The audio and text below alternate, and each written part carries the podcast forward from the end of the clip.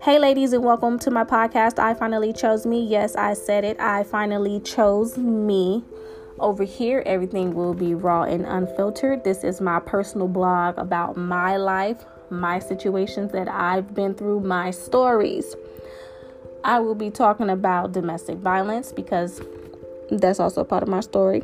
Family life, kids, mom life, how sometimes I think I just need a break from everything to get a peace of mind. Be sure to send me voice messages if there's anything you would like for me to talk about specifically, or you can email me at I finally chose me at gmail.com. Do not hesitate. Be sure to subscribe to this podcast, ladies, because I promise you, you will regret it. Thank you for tuning in.